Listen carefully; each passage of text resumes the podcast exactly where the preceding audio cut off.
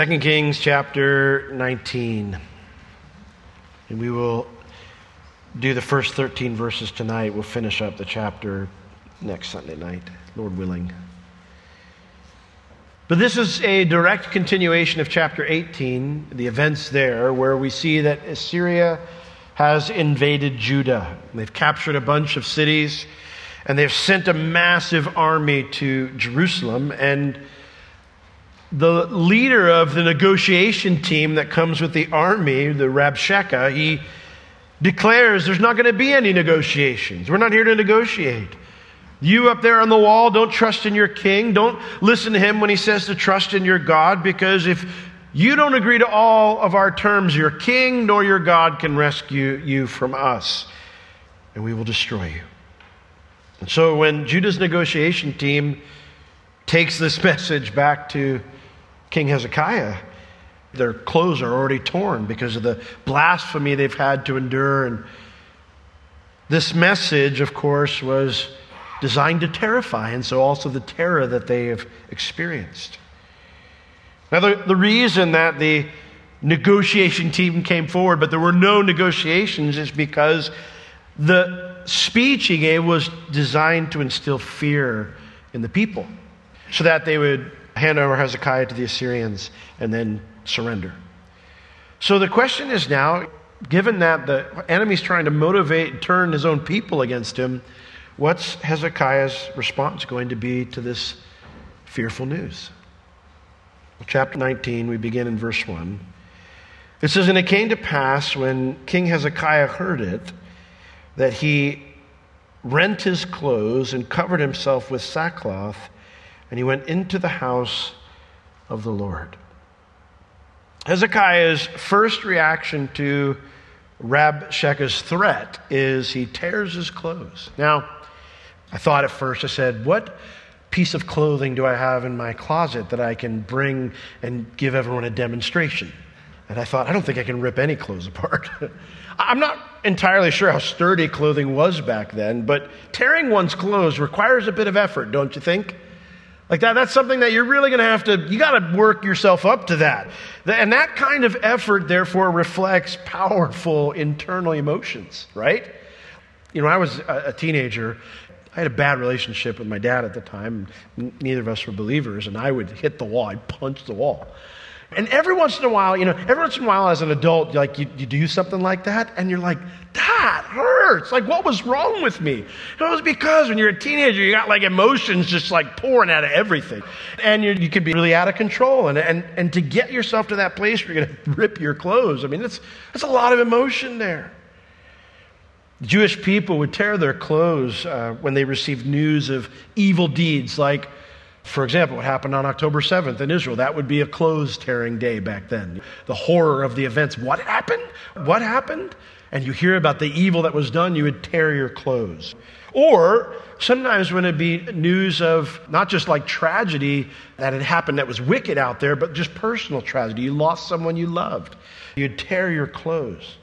And so in this case, it's kind of a double whammy because there's evil that's being done, the Lord's being blasphemed, and then They've been threatened with their whole existence. And so he tears his clothes and then he replaces it with, the Bible tells us, sackcloth. Sackcloth was a durable material, but it was very uncomfortable clothing.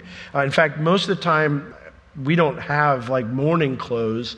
Maybe you might have something you'd wear to a memorial service.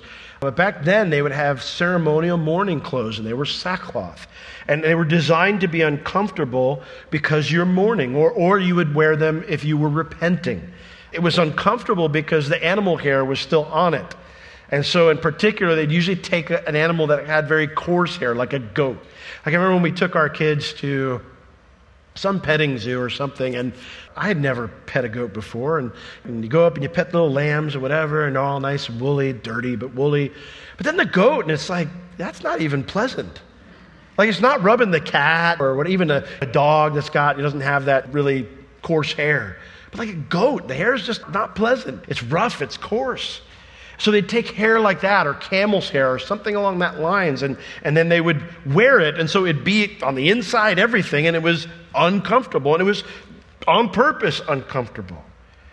So the fact that he tears his whatever clothes he's wearing at the time, likely some type of official royal clothing, and then he replaces it with this uncomfortable material reflects both he sees that there's a tragedy going on, but also there's no mourning to be had. No one's died yet in that sense, but there's repentance going on. In other words, by putting on sackcloth, Hezekiah is declaring that he sees their current dilemma as God's judgment, God's discipline in his life. Now, that opinion that he thinks this is God's discipline is probably due to some of the recent decisions that he's made. First off, the big one, the decision to rebel against Assyria. Now, if we take the whole story and we look at it from beginning to end, we will look at that and go, Hezekiah, that was not a bad decision. That was a good decision. You were not going to rest in the arm of flesh, but you were going to trust the Lord that He would sustain you and He would fight for you. That's not a bad thing. He acted in faith, trusting the Lord to protect His people from a superior force. But I don't know about you, but when I'm not in big picture mode where I can see the beginning, the middle, and the ending, and I can look back at that, but I'm in the middle, sometimes in my decisions to step out in faith, it doesn't always look like the right decision, does it? I remember two years into our church plant at the other church, and I was absolutely convinced that I had, I had not heard correctly from the Lord. I had made the biggest mistake of my life. I not only ruined my life, but I've ruined my entire family's life. Now I can't pursue a career. You know, I'm not going to be able to take care of my family, and I, am I'm, I'm just a failure in every way. Maybe that's kind of how Hezekiah felt right now. I didn't hear from the Lord right. I misheard. And now the stakes are really high for this choice. I've ruined our whole nation. People have always said, hey, would you ever want to be like president or this or something like that? Not saying me in particular, but just like people ask that. And I'm like, no, I would not want that responsibility. I've got enough responsibility just being a husband and a dad. Enough to answer the Lord for. But maybe, like me in your own life and what we might consider to be small things compared to Hezekiah's decisions and how, they, how many people they would impact, maybe you've experienced those thoughts. You step out in faith, and it doesn't look like it's going well, and you go, Lord, did I completely mishear you? I mean, have I, have I ruined everything? When we listen to those lies, that is an awful place to be in because when you start thinking that way, then it means in every way you're not trusting the Lord anymore. You're not trusting to follow what He told you to do, what you felt like He told you to do, but neither are you trusting Him to lead you through anything maybe that you did do wrong. All you're doing is you're sitting there wallowing and going, well, now it's, it's over. The truth is this let's say that Hezekiah did make a mistake, even if he didn't hear correctly from the Lord, and even if he made a mistake in rebelling against Assyria. The solution to that mistake is to seek the Lord again so that God can lead you through that mistake. That's the correct way to handle that. Now, what's really cool about that approach to decision making is it removes all the fear, right? It removes all the fear. See, the enemy, that's fear is from the enemy. The enemy comes to you and he's like, You blew it. You didn't hear from God. You're totally in the wrong place for your life, and now it's over. Your kids are going to be messed up. Your career is going to be messed up. Uh, your finances are going to be messed up. All the things he says to us, he brings that fear, and all of a sudden, like, ah, God, I'm, I didn't hear from the Lord. God doesn't do that. Like when we know that if we make a mistake because we're stepping out in faith and it's not the Lord because we don't always hear clearly, right? It's totally relieving of all fear when you can say, okay, God, I thought I heard from you, but I, maybe I made a mistake. So, God, can you redirect me in the right direction? We're not, we don't have to walk around with that fear over us. But that's kind of where Hezekiah might be at right now. He might be thinking this was a mistake from the beginning and now I've ruined everything. The second decision that he's probably thinking about is that going back to the king of Assyria and begging him to take him back as a vassal. That was a mistake. I exposed our weakness. I exposed my insecurity. And I can understand why Hezekiah would think that was a mistake. Because he made this decision not because he sought the Lord again. The Lord said, No, Hezekiah, I didn't tell you to rebel. He didn't do that. He made it because he panicked. Assyria invaded, they started winning some battles, and he panicked and he took matters into his own hand. Let me go just send this, this gift to the, the king of Assyria and recommit myself and ask him, well, name your tribute, I'll pay whatever you want. Just, just please call off the invasion. That was a failure. Panic is always the wrong response when we've made a decision to trust the Lord. When you've made a decision to trust the Lord, once you've done that, you need to wait on the Lord. Turn to Psalm 27, my, one of my favorite Psalms, my favorite, one of my favorite sections of Scripture. I read this often to myself because I'm someone who needs to be reminded of these truths. But let's just look at verses 11 through 14. David starts the psalm by saying, The Lord is my light and my salvation. You know, whom shall I fear? The Lord is the strength of my life. Of whom shall I be afraid? And then he talks about all these scenarios, and he talks about his relationship with the Lord. And then we get down to verse 11. She's like, What do I do? I'm surrounded by enemies. Lord, I'm trusting in you, but what do I do? Where do I go from here? And so he prays this in verse 11 Teach me your way, O Lord, and lead me in a plain path. I pray that prayer a lot. Lord, make this clear and simple because I need it clear and simple. And he says, Because of my enemies. Do not deliver me over unto the will of my enemies, for false witnesses are risen up against me, such as breathe out cruelty. The enemy whispers cruel lies to our, into our ears. David says, I had fainted unless I had believed to see the goodness of the Lord in the land of the living. The enemy surrounded me, and I thought I was going under. He says, I would have given up. I would have panicked and given in, except for this. I believed that I was going to see God's goodness in the land of the living. And so here's his counsel to us, his charge to us. If you find yourself in this situation, he says, wait on the Lord. Be of good courage, and he shall strengthen your heart. Wait, I say, on the Lord. I think we confuse waiting on the Lord with do nothing. That's not what wait on the Lord means. Wait on the Lord doesn't mean do nothing, it means do the right thing. Do the right thing, which is to seek the Lord like David does here. Teach me your way, lead me in a plain path. Maybe I got confused, Lord. Maybe I went this direction when you were saying go this way. So, Lord, I'm back again. Correct me, course correct me, and show me where to go from here. That's what waiting on the Lord is. Waiting on the Lord, it means to seek the Lord about whether we just need to stay the course or if we misheard Him, what new direction do we need to go? And when the Lord says, stay the course, well, then we need to trust that we'll see His goodness. We need to let Him strengthen our heart. Like David says here, be of a good courage, and He shall strengthen your heart.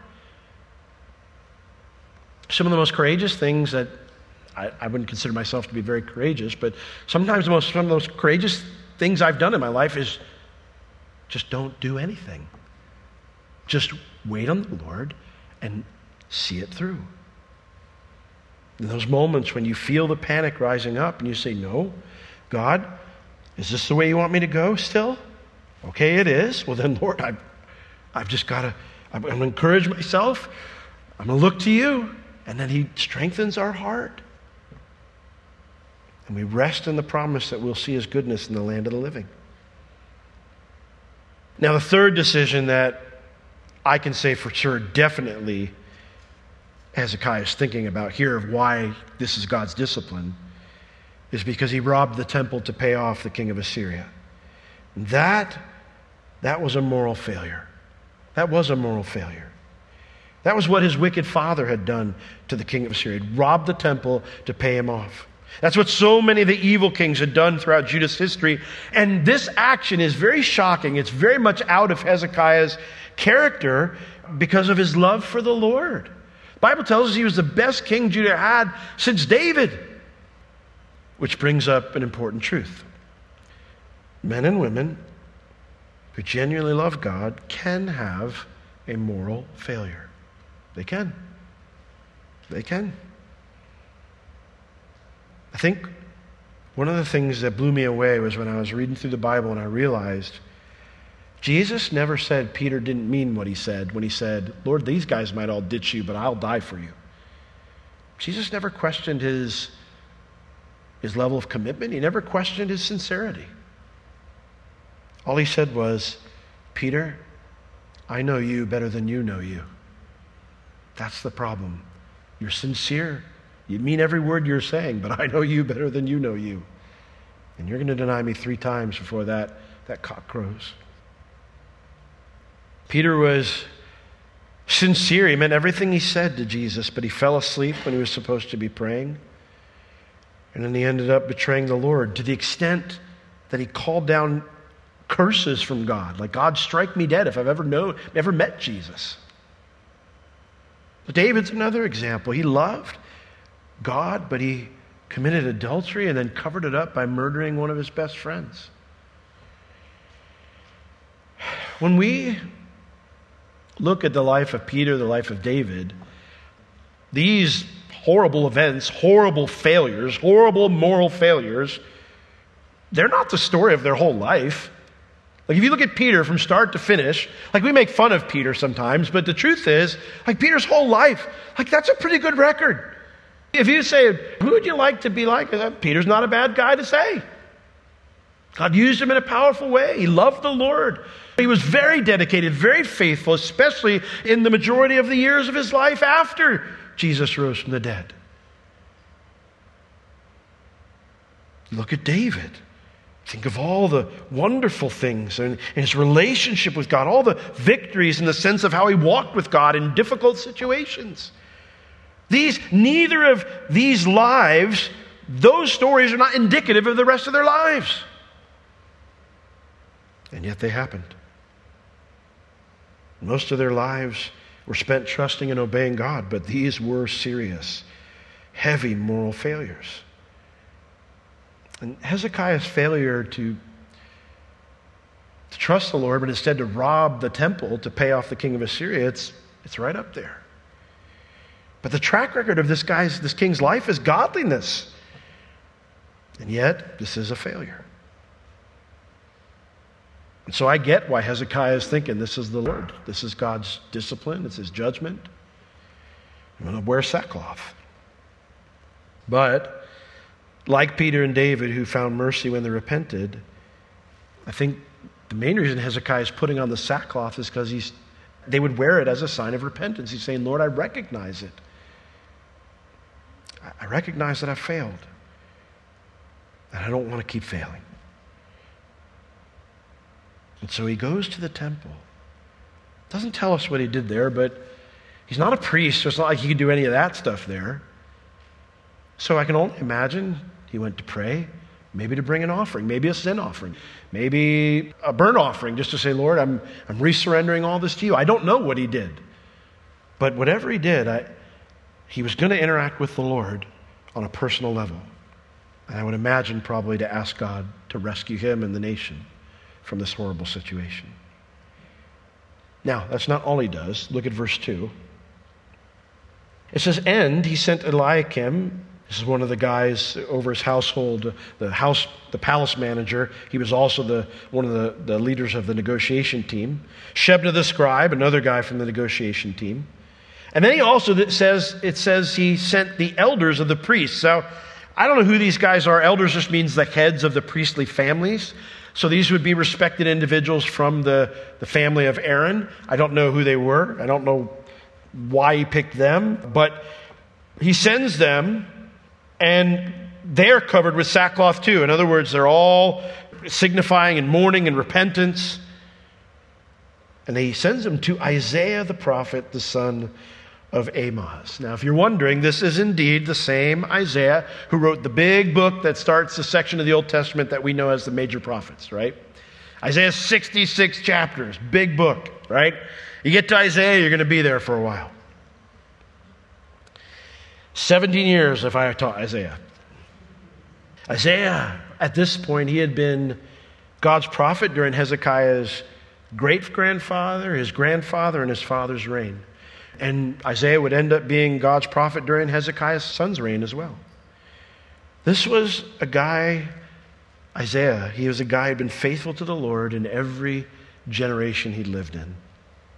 Now, none of us know if we'll be alive as long as Isaiah was. None of us know if we'll have the impact that Isaiah had.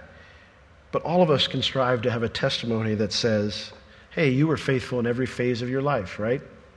All of us can strive for that. Now, I know some of you are giving me that look like it's too late for that testimony for me, Will. Okay. But what about the current phase of life you're in? You can be faithful from here on out, can't you? Like you can make that commitment. Can't do anything about the past. But you can make your testimony, Lord, I want my testimony to be at the very least that I'm faithful from this point on. When we read the Bible, it is so rare it's not, okay, it's not non existent, but it is definitely on the lower percentage side when we look at people who finished well. It's just not common. So, one of the things that I constantly tell myself is, Will, don't be part of that, the crowd that didn't finish well. That's the majority. Be a part of the, the small percentage that did. I think of guys that I've known who finished well. And either in my conversations with them or in listening to them talk about their lives, most of them said this. And I remember I told this to a lady once, and she said, That's so discouraging. Don't tell me that. They said this. They said, The older I got and the longer I walked with the Lord, the harder the battles were. That makes sense biblically if we see that most people don't finish well, right? I think we have this kind of, it's an American idea, right? Retirement. Right? Gets easier when you get older. Work hard so you can kind of enjoy the fruits of your labor as you get older. Bible never says anything like that regarding our spiritual walk. Never promises that it gets easier as get, we get older. In fact, when we look at the scripture, we see that a lot of people face some of their greatest challenges in those latter stages of their life. And again, in talking to people I know that finished well, they would say things like, I'm fighting the biggest battles I've ever fought in my life. I'm like, You're 85. Like, what kind of battle do you have other than getting out of bed every day? I'm teasing. The point remains, though. I remember Pastor Chuck was listening to him talk about, you know, some of the things he was going through towards the last few years of his life. And he, he described them. He said, This has been the most difficult time of my, my walk with the Lord. The most, not difficult, but challenging time. I've had to trust God more now than I've ever had to in my life. Isn't that interesting? Let's be those who finish well. Amen? Even if the hardest part or the hardest phase of our life is the final one. Well, Hezekiah sends him to the prophet Isaiah with a message and then a request. The message is verse 3, the request is verse 4. So let's look at the message first in verse 3.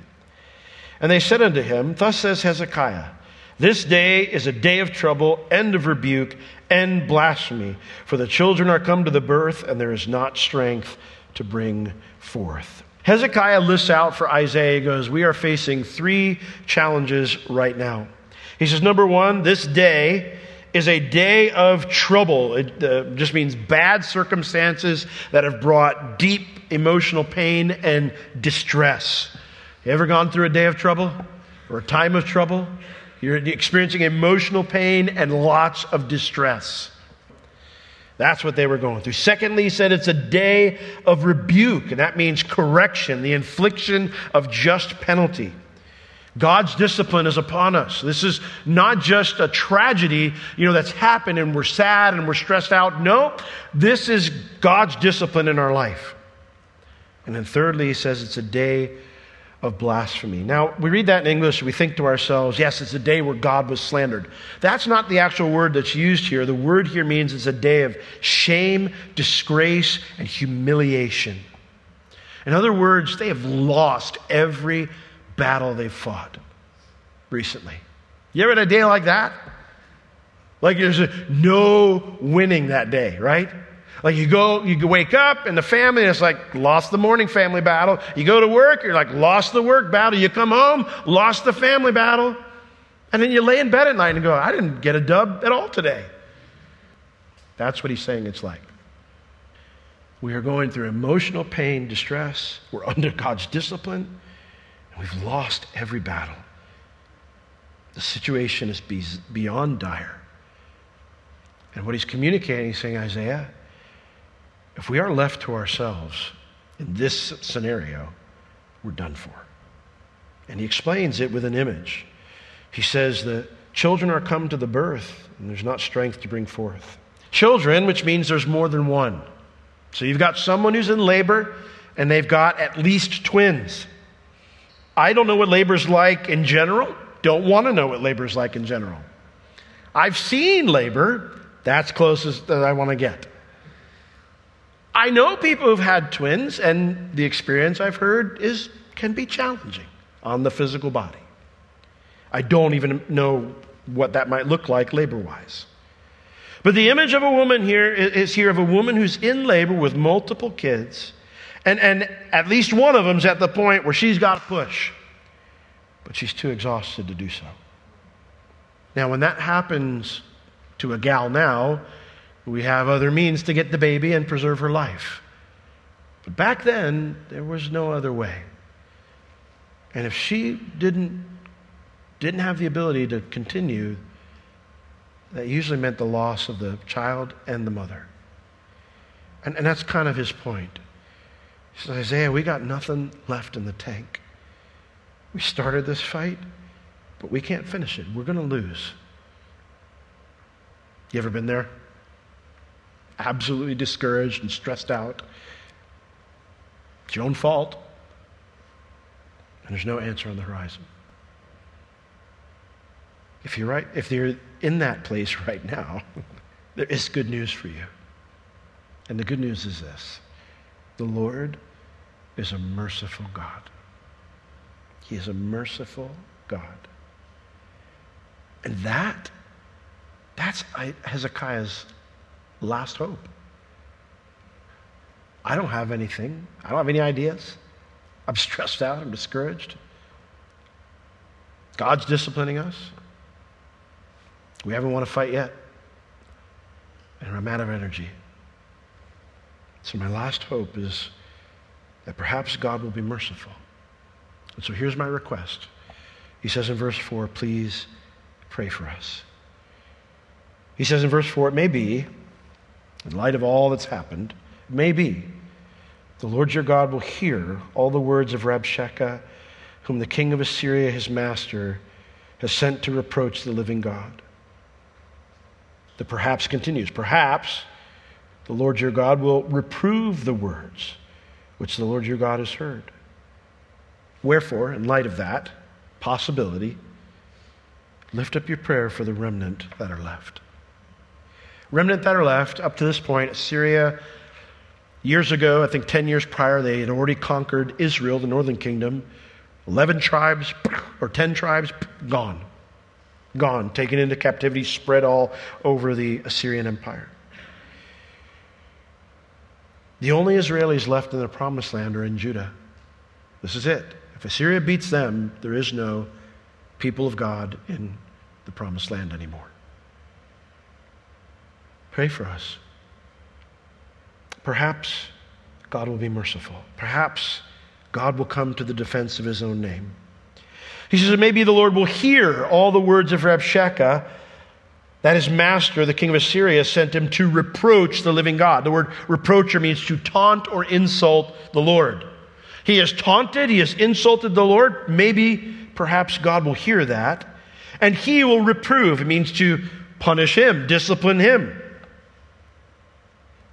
twice. And maybe the Lord will hear and reprove for what he's heard. Hezekiah, it's not a mistake that when he refers to the Lord here, that he calls him the living God. Right? Because unlike a lifeless idol, the Lord can hear, right?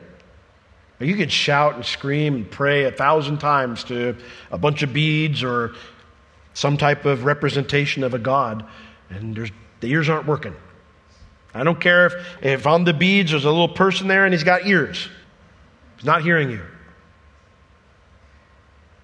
But unlike those things, the Lord can hear.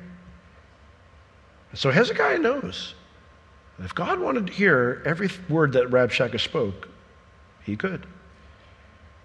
And it's on that basis that he asks Isaiah to pray for them. Now that's a good decision. He doesn't come to Isaiah and say, Isaiah, what happened isn't fair. He doesn't appeal to the Lord and say, Lord, don't you see all the reforms I brought to the nation? Don't you see how I got rid of all the, the idols and all the, the, the high places and, and, and I've, I've done things your way? Don't you see? He doesn't do that. He appeals to God's mercy and to the Lord's defense of his own reputation. He says, We don't deserve anything from you, Lord, but the fact is they've called you out. So will you be merciful to us? Will you defend your name against the king of Assyria's insults? I found that God is far more effective at defending his reputation than you and I ever could be. Like I don't need a we don't need to rally for Jesus. You said what? You said Jesus isn't Lord? All right, we're going to have the you know, March on Washington, Jesus is Lord rally. I think it's more effective to say, Lord, you've heard what they've said. Lord, will you fix what they've done? Will you deal with them? I think that's far better than, or at least will accomplish far better results than us somehow trying to defend the Lord. I don't, I don't know if there's any, because so I don't want to say never. But when I pondered this in my mind and I searched the scriptures, I couldn't find any times where God ever asks his people to defend his name. Now, we're called to make a defense for the faith, uh, obviously to engage with people and you know, give a defense of our faith. That's not what I'm saying. I'm not saying we don't you know, no apologetics. We don't share with people and say, no, no, no, no. You know, here's just what the Bible says about how the earth came into being. I'm not, I'm not saying that. That's not my point. But the concept of when someone insults the Lord and we get all offended and we're like, you, you can't do that to my God. More often, I find myself when someone's doing that saying, Lord, please don't give them what they deserve. Please show them mercy. Please rescue them. But if it's so bad that it's somehow getting in the way of what the Lord's trying to do, it's been so much more effective when I just pray, Lord, will you deal with them? Will you defend your name? If you feel the need to defend your name, will you please do so? Rather than me stepping up. I find that that accomplishes far better results. And I also find what also brings better results is praying on the basis of God's mercy and not on the basis of what I think I deserve. In fact, I frequently pray, Lord, please do not give me what I deserve. I'm fully aware of what I deserve. At least I'm cognizant fully cognizant that I deserve something that's not good. Probably don't really fully understand the depth of how much I deserve to be dealt with. But I'm cognizant of the fact that if I ask for what I deserve, it will not be good in any way. Instead, I think it's good to say, Lord, please don't give me what I deserve. Please bless me. Now, for those of us who struggle with legalism, that's a hard prayer to pray, right? Just to say, God, please bless me. It almost feels like bad. Right? Like, you, Lord, please bless me. Because we're like, I don't deserve it. I don't, I'm like, why? It's kind of audacious to even pray such a thing, right? But I forced myself over the years to say these words Lord, please don't give me what I deserve. Please bless me because I need it. Without it, I can't do anything. So, Lord, please bless me, not because you owe me anything, because, Lord, I just need your hand on my life. I need your blessing in my life. Do you pray like that? It doesn't have to be exactly those words, but do you, do you pray like that? Or are your prayers more like this? Lord, will you please see how hard I try to be a godly husband and save my marriage? Or Lord, will you please see how hard I, I, try, I tried to train up my prodigal child in your ways? Will you please bring them home because of that? While the prayer may be well meaning, well intended, it implies that God is somehow in your debt. And God never blesses us on the basis of the fact that He owes us something because He doesn't owe us anything. He's never in my debt. But the Bible teaches that He does bless on the basis of what Jesus has done for us. He does bless on the basis of mercy, of grace, and of love. And that's what Hezekiah is counting on. Well, what's interesting is when the delegation gets there, we find out that God had already told Isaiah that Hezekiah's delegation was coming, and the Lord had given a reply. So there's a reply waiting with Isaiah for Hezekiah. So look at verse 5. So the servants of, the, of King Hezekiah came to Isaiah, and Isaiah said unto them, Thus shall you say to your master. I don't even know if they got their message out. Isaiah said unto them, Thus shall you say to your master, Thus says the Lord, Be not afraid of the words which you have heard with which the servants of the king of Assyria have blasphemed me. He says, Here's what you need to do, Hezekiah. Here's God's word for the day. God's instructions. Ready? They're complicated. Be not afraid. You must not be fearful, terrified, panicked, worried. Now, if I'm Hezekiah, my thought would be, I have every reason to be afraid. What do you mean, don't be afraid? They were in big trouble, and he did bear some responsibility for that trouble. And yet, the Lord doesn't bring any of that up. He just says, Be not afraid. Do you realize how merciful our God is? Like, this is the part where if you keep reading your Bible, and you don't consider God's mercy, you're going to miss the whole point.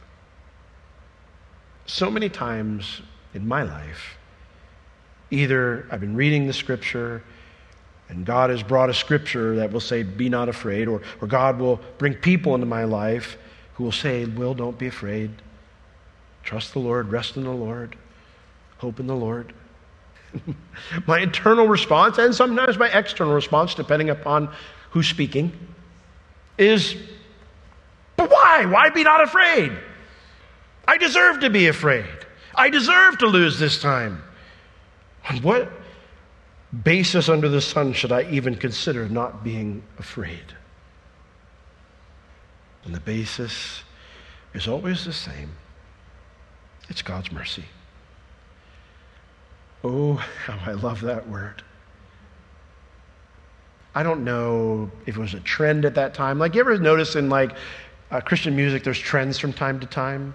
Like, everybody's writing about reckless love for a while. Like, it, would pop up in like a bunch of songs. And then, so there's these trends. And I don't know if it was just a trend during that day, but when I was in my 20s, my early 20s, a lot of Christian worship, it, it, it emphasized the Lord's mercy. And that word became like my battle cry. Like that was the thing I clung to with all my being. This idea that God, in his love for me, would not give me what I deserve. It was mind blowing to me. It was like the thing you cling to, like you're falling off the edge of the cliff and it's the one branch you've got. My God says he's a merciful God.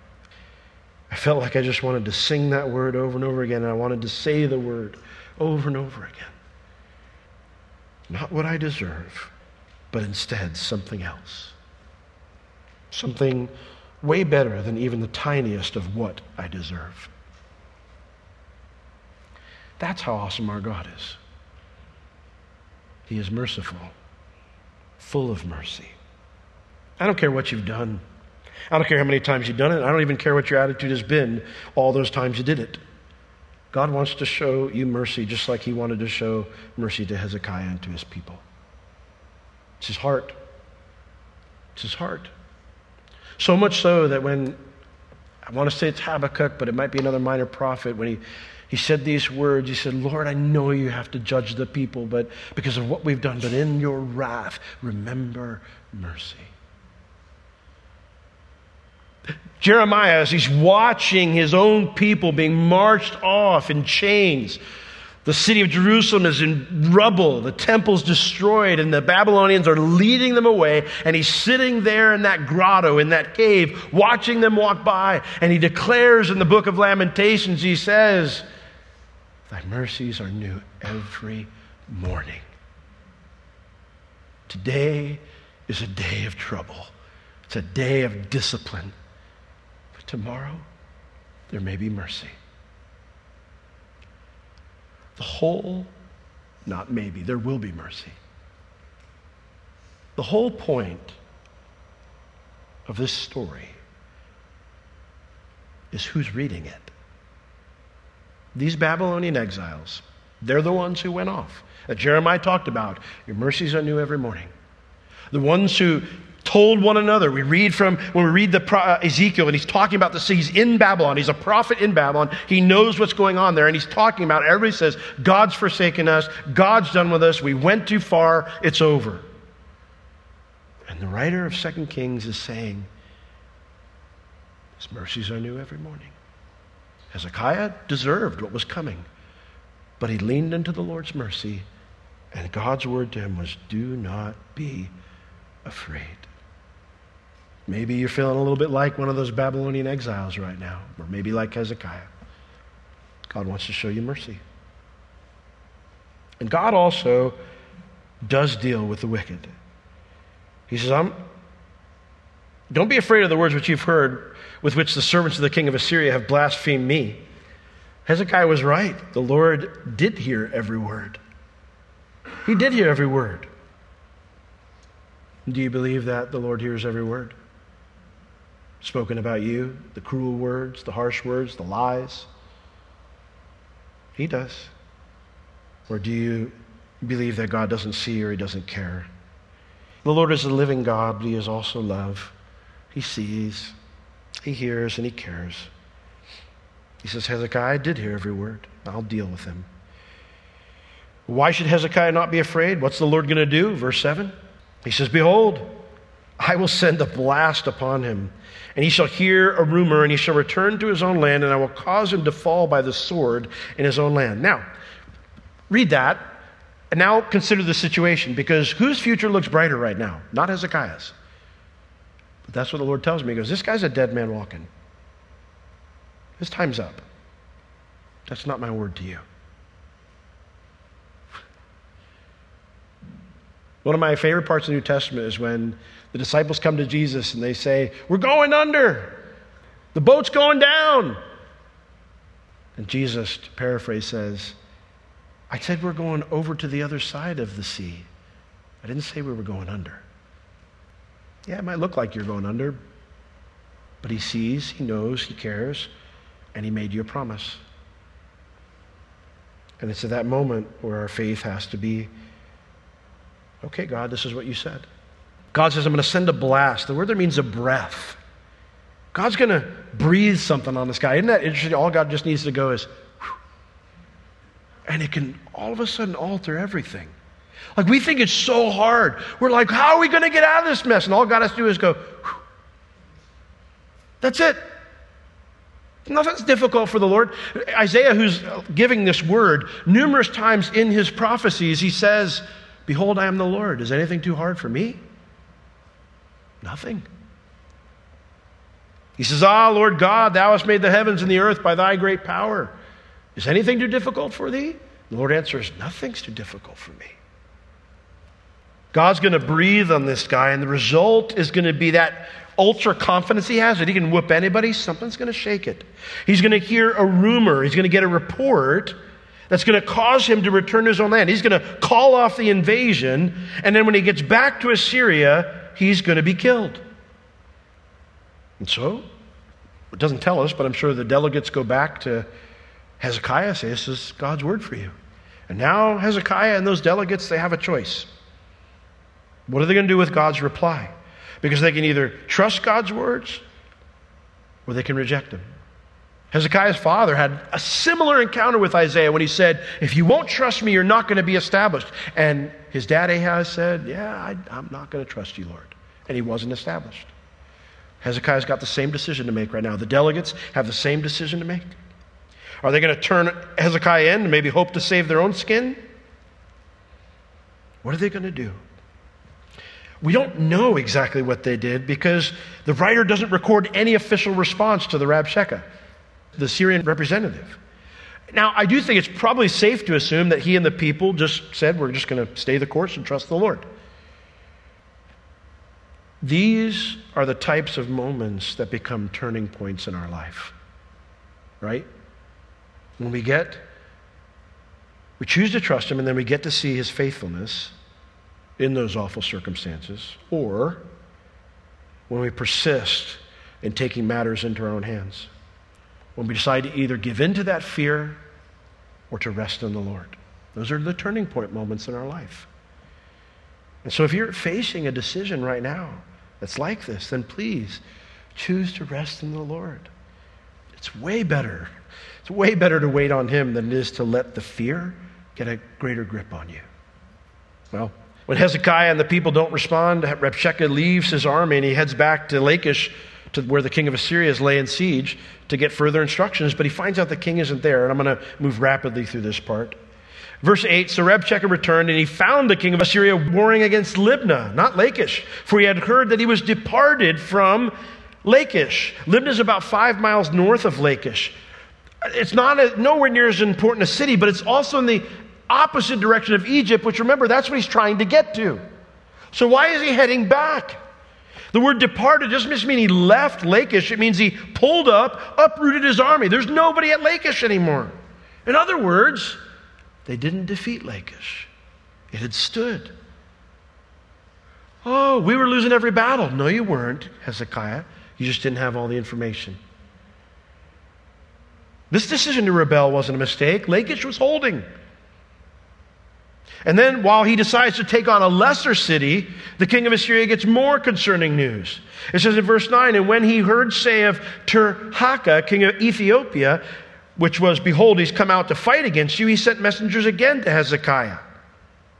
So uh, Tirhakah is the, he's the Pharaoh during the Egypt's 25th dynasty. At this time, he's only a general.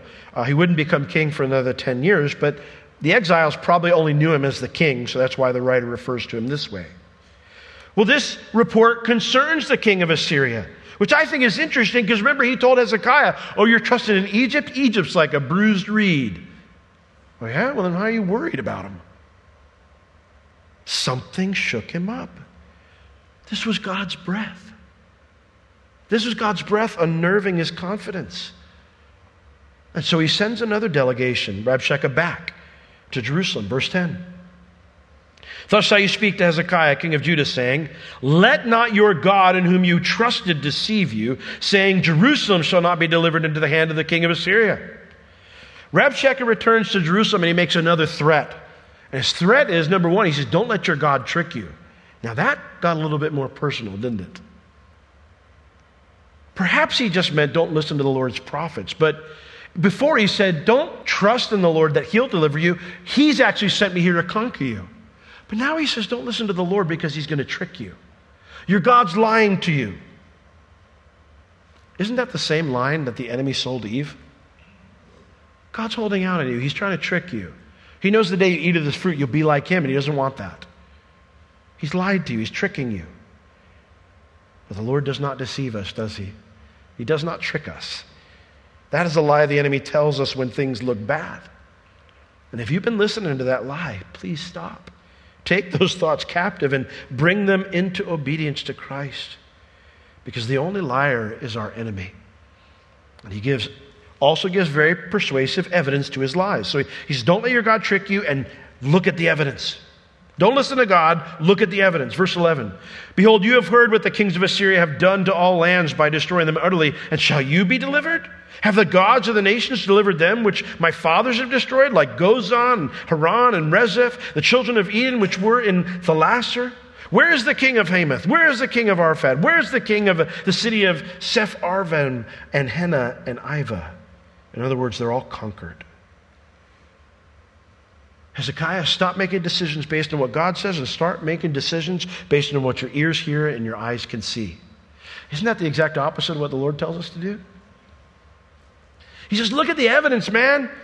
You're a fool to keep holding out. You're a fool to trust in your God. If he says he's going to rescue you from us, he's clearly lying because that hasn't happened yet. Do this on your own time because we got to close as the team comes up. But look at Paul's section in 2 Corinthians 10 when he talks about spiritual warfare. He precedes the whole thing by saying this though we walk in the flesh, we do not war in the flesh. Trying to fight the lies of the enemy with what you can see or what you can hear or what you can logic out in your mind will never work. Our weapons are not fleshly, Paul says. They are spiritual and they are mighty. So here's my closing question to leave with you. If the spiritual weapons are mighty and the weapons we're supposed to use are not fleshly, then why do you want to use inferior tools? Don't use inferior tools. Now, this is the second time that the king of Assyria has critiqued Hezekiah's trust in the Lord. It's a second threat. So, now what will the king do with this second temptation to give in to fear? Well, come back next Sunday night and we'll find out. Let's all stand. Lord, you're such an awesome God. We thank you for your mercies, which are new every morning. We thank you for you are good and your mercy, your love, your loyal love for us endures forever. Lord, we take a moment to pause and think on that. And then, Lord, we run to you. As we sing now, we run to you, to your mercy, to the blessings that you want to bestow, not because we deserve them, but because we need them and because you're good. In Jesus' name, amen.